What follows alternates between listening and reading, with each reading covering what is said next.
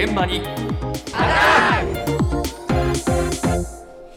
朝の担当は竹内島さんです。おはようございます。今日は最近あちこちで広がっている新しい取り組み、クワイエットアワーについてなんですが、クワイエットアワー、はい、こう聞くとあまりまだ馴染みがないかもしれないんですが、うん、実は海外では以前から行われていたもので、ええ、知覚や感覚が過敏な方がある場所を利用したり楽しめるように静かな時間を作るという取り組みなんです。静かな時間を作る、はい、クワイエットアワー、クワイエットアワーです。まあ、こちらまずはにせんにじゅうねんから取り組みを始めた愛知県の豊橋総合動植物公園、後藤和樹さんのお話です。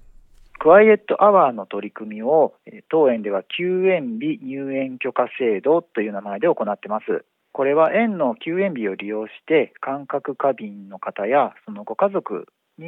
園内でゆっくり過ごしていただこうという取り組みです。日頃はお客さんがたくさん見えてですね、すごくにぎわいがあるんですけれども、クワイエットアワーの場合はですね、園内放送をできるだけなくしたりですとか、あとは通常の入園者の方が見えませんので、すごく静かな環境でゆっくりと落ち着いて過ごしていただくことができます。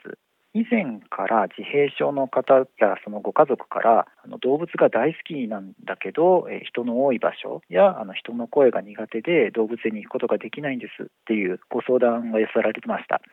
そこで休園日だったら他のお客さんもいないですし静かな環境ですのでゆっくりと過ごしていただけるのではと思って取り組みを始めたのがきっかけです。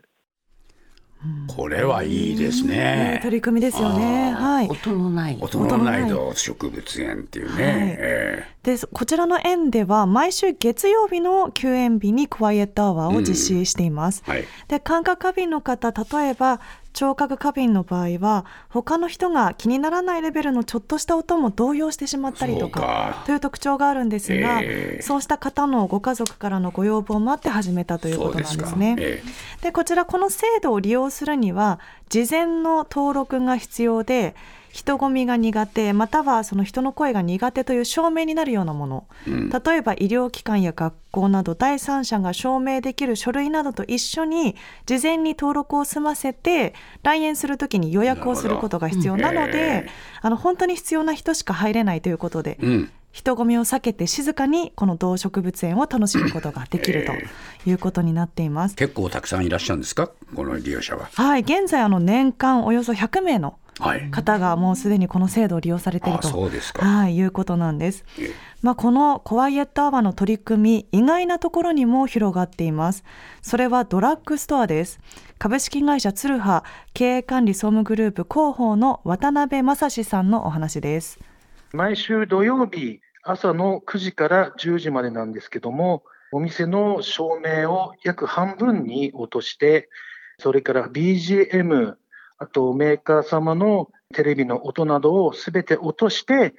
静かな状況でお客様をお迎えしております。弊社はあの本社が北海道なもんですから、とりあえず北海道で始めて、それもホームページに掲載したんですよね、始めましたということを。ただそれをご覧になった宮城県の方からご連絡があって、自分がまあ感覚過敏だと、そういうお店が自分の近くにあったらすごい便利ですねっていうお話をいただいて、すぐ近くのお店に導入したということがありました。今現状合計でにじゅうさんてんぽ実際に行っております。かなり増えてきてるんですね、うん、そうなんです、うん、こちらもあのにせんじゅうきゅうねん頃から北海道を中心にスタートしたんですが、ええまあ、ぜひうちの近くでもやってほしいという声がありまして、うん、現在は宮城県や新潟県など合わせてにじゅうさんてんぽで実施をしているということなんです。これ照明を落としてるわけね。そうなんです。照明も、えええー、半分に落としてるということで、まあ、光に過敏な方向けにということなんですが、ええ、こうスタジオに写真をお持ちしたんですけど、はい結構暗いんですね。結構暗いよね、はい、なのでまあこちらの光に過敏な方でも落ち着いてお買い物することができるというようになっています。はい、ただあのにじゅうさんてんぽに広がってきたとはいえ、このツルハドラッグは全国にせんよんひゃくてんぽ、あそんなにあるか、はいえー、ありますので割合としてはまだ少ないかなというところなんですが、まあ、取り組み継続していくことが大事なので、えー、今後この店舗数広げていくかどうかはお客さんの反応を見ながら随時検討していきたいということです。はい、まあ、ただ最初の動植物公園の取り組みは休園日を利用した取り組みだったんですが、えー、このツルハドラッグでの取り組みは通常営業中に設けているそうですね、はい、取り組みなので、えー、このクワイエ、クワイエットアワーの時間に感覚過敏でない方もお店に、はいえー、いらっしゃいますので、ではそうしたお客さんの反応は一体どうなのか気になったので伺ってみました、うん、再び渡辺さんのお話です。これに対してクレーム的なものはいただいたことはございませんし、逆に感想を伺ったことが一回あったんですけども、皆さん揃って、えー、私はすごくいいことだと思いますよっていう意見は一致していただいております。いや、嬉しかったですね。批判を受けると思ったんですよやはり暗いんですよ普通に。で、全く音しないんですよね。レジの打つ音しか聞こえないみたいな感じなので、まあ他の同業他社さんとかに比べればなんか随分陰気臭いなみたいな、まあ、中にはそういう意見もあっても、まあ、ある意味仕方ないかなとは思ったんですけど、ただ私聞いたお客様っていうのは皆さんご理解を示してくれたのですごくほっといたしましたね。